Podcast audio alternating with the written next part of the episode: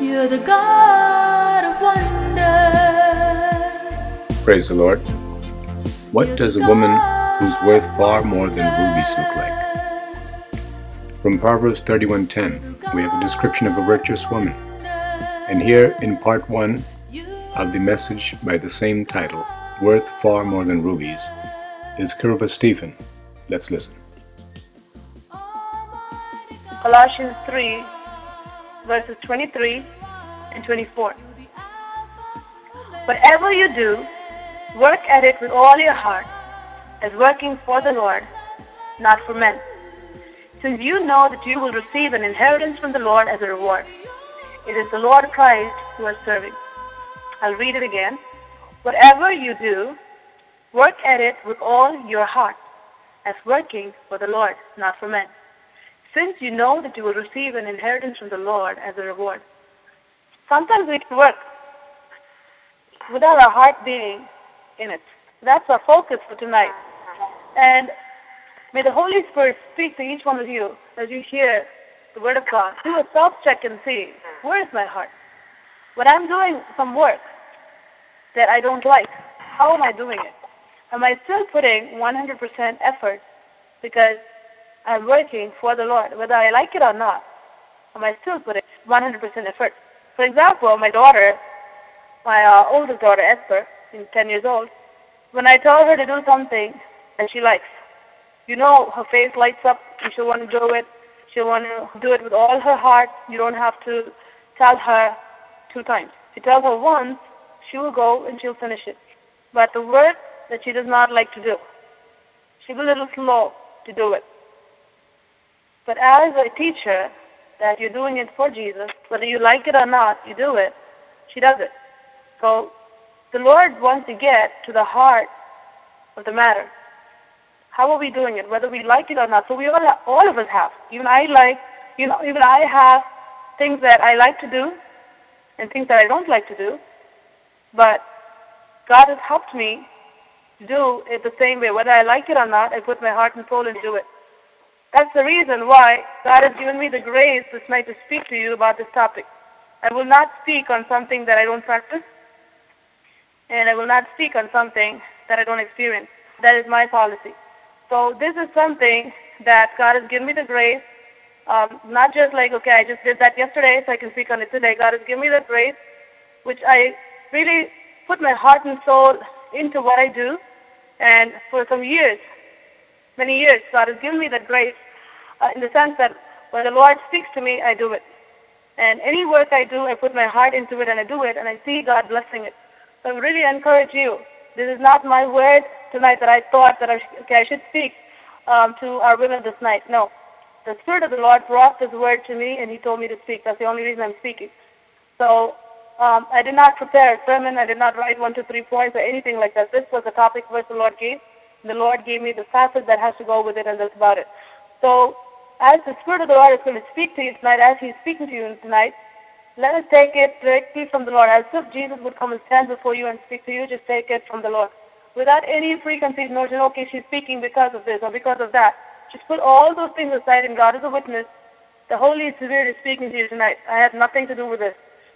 So, but one thing I can say, God has helped me to do whatever I do, to do it with all my heart, as to do it, as to working for the Lord. So if God can give that grace for me, God can definitely do that grace for you.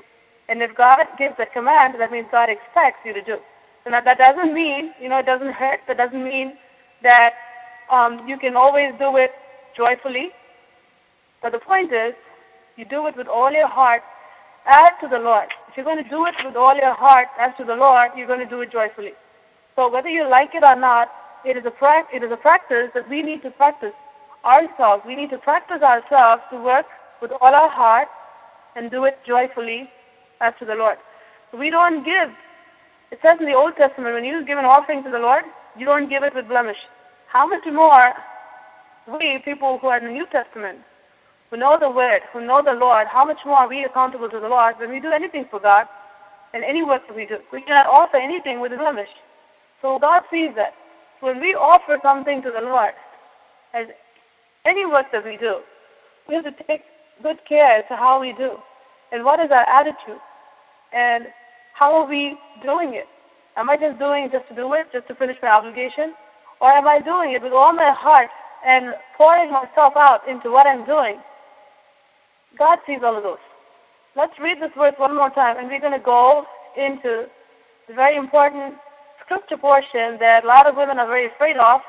But uh, I really want to go into that because I love that passage. I love that chapter. And God has been faithful. God has been faithful. When God gives a command, He will give us the grace. So God will definitely give each one of you the grace tonight when you ask Him. Because God is bringing this topic to us this night. That means He wants to give you the grace. He wants to make you that woman, that strong woman, that faithful woman, that loyal woman, that joyful woman. Let's read it one more time. Colossians chapter 3, verse 23 and 24. Whatever you do, work at it with all your heart, as working for the Lord, not for men. Since you know that you will receive an inheritance from the Lord as a reward. That means God is saying, whatever you do, do it as you would do it to the Lord. And know that God, Jesus Christ, He will give you the reward. He will give you your paycheck. And it is the Lord Christ you're serving. So, how does this apply to you and me? When you do your dishes at home, even if you don't like to do it, remember when you do that, you know who you are serving? You are serving the Lord Jesus Christ. The Lord Jesus Christ who sees you faithfully doing your duty as a wife, as a mother, God will reward you for that. Whether you like it or not, you're saying, Lord Jesus, I'm doing it for you. I'm serving you. And I'm doing it. I'm fulfilling the role that you have given me as a woman whether it is sweeping, whether it is doing our bed, whether it is giving our children a bath, whether it is helping them with their education, whether it is cleaning the vomit, whether it is doing anything that you don't like to do, the Lord Jesus is watching. So we have a primary role as a woman. God has created us to be. Our whole house depends on us. Even though our husbands go out, they work, and we work also, and we work at home, we have the most difficult thing a lot of times to deal with. But you know what? God is there. That's why Jesus Christ is there. And He has created us, created you and me with a specific purpose. When He created you to be a woman, when, you, when He created me to be a woman, God knew, He knew what are the things that we're going to face. God knew what our life is going to be. God knew what are the responsibilities we're going to have. So, having said that, let's look at it with a brand new look, with a brand new focus as to what Jesus wants us to do as women. So, God has a calling for each one of us. Our primary calling in this world, the first calling is to be a woman. The second calling God has for us can be anything that God wants to do with our talent, with our gifts, whatever God wants us to um, do with whatever He has given us in order to serve Him. But our first service to Him will be the main purpose God has created us, created women, is to be helpmates for men, for our husbands. So those of you who are not married need to know I have to get myself ready for what God is bringing to me. Whoever God is going to bring to me, I have to prepare. That is an act of faith. And we expect the Lord, Lord, I will do what you have called me to do. I will. And cheerfully do the duties that we have without complaining, without grumbling, without murmuring. We do it. That's what God wants us to do when He has called us to be the women of God that He's called us to be. So let us turn to Proverbs chapter 31. Turn to Proverbs chapter 31, and we're going to read, I'm going to read from the New International Version from verse 10. I'm going to just divide it into a few sections as I'm reading. Because last time some women say that, oh, I have to either be a housewife or either I have to go to work. I cannot do both. And we're going to look at that from Proverbs chapter 31. And let's read verse 10. A wife woman, a wife of noble character, who can find? She is worth far more than rubies a wife of noble character, who can find? She's worth far more than rubies. Now, if you want to be a woman who is worth far more than rubies, then you have to pay the price. We cannot be somebody who says, okay, I'm only going to do little, I'm going to do little here, I'm going to do little there. Then we can be maybe one of the common stones, but we cannot be a woman who is worth far more than rubies.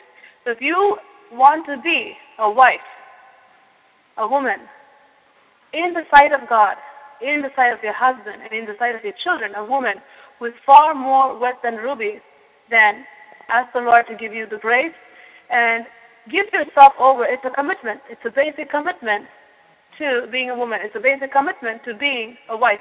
It's a basic commitment to being a mother. So let's read verse 11. Her husband has full confidence in her and lacks nothing of value. She brings him good, not harm, all the days of her life. She selects wool and flax and works with eager hands. She is like the merchant ships bringing her food from afar. Verse 11 talks about how the husband can rely, like, my wife will not tear my reputation down. That is number one. My wife will never, no matter what, she will not tear my reputation down. So that's number one. And when we go to 12, 13, 14, and 15, it says, She gets up while it is dark. She provides food for her family and portions for her servant girls. Number 16, she considers her field and buys it. Out of her earnings, she plants the vineyard. It is very clearly stated here that she is a woman who is working. So it's not like, okay, uh, those days, you know, people were home. These days we have to work. You know, that is not um, what we see over here. This is a woman, obviously a woman that is far more worth than rubies. And she is a woman who is a working woman. She is working. She is working at home. She is working outside. God's blessing rests on her, whatever she is doing. Now, I'm not telling that everybody needs to go to work. No. I was home 10 years with my children, and I had to raise three small children back to back until the Lord specifically told me to go to work. I was in no position to go to work my child, oldest child, who was very, very sick, who is still uh, in need of attention health-wise, where we're expecting the Lord to heal him. But what I'm trying to say is, there's no excuse for us women who are going to work to say that I will not do my household responsibility because I'm going to work. So may the Holy Spirit speak to us, enable us to fulfill our duty as a wife, to do the job that God has called us to do. Secondly, I want to say that a woman who is staying at home and doing her job, she's doing an outstanding job because a lot of times she has a lot more responsibilities that she has. As long as we say, I cannot do it, I have no energy, I have no strength, I cannot do it, we will not be able to do it. The truth is, many times we are not able to do it, but the moment we say, Jesus, because I have you, because you have called me to do this, Lord, I will do this. I am able to do this because of your grace. And we do trust that the Lord has spoken to your heart. Let's pray. Heavenly Father, we pray that the Word of God would touch every woman and girl that's listening, that you would enable them to be like that virtuous woman of Proverbs 31, who is well pleasing to you. Father, we pray also for men and boys who are listening, that they would draw the principles of working hard for the Lord and with joy, completing and fulfilling all that you've called them to do as well. That marriages which will speak of your glory will abound throughout the earth.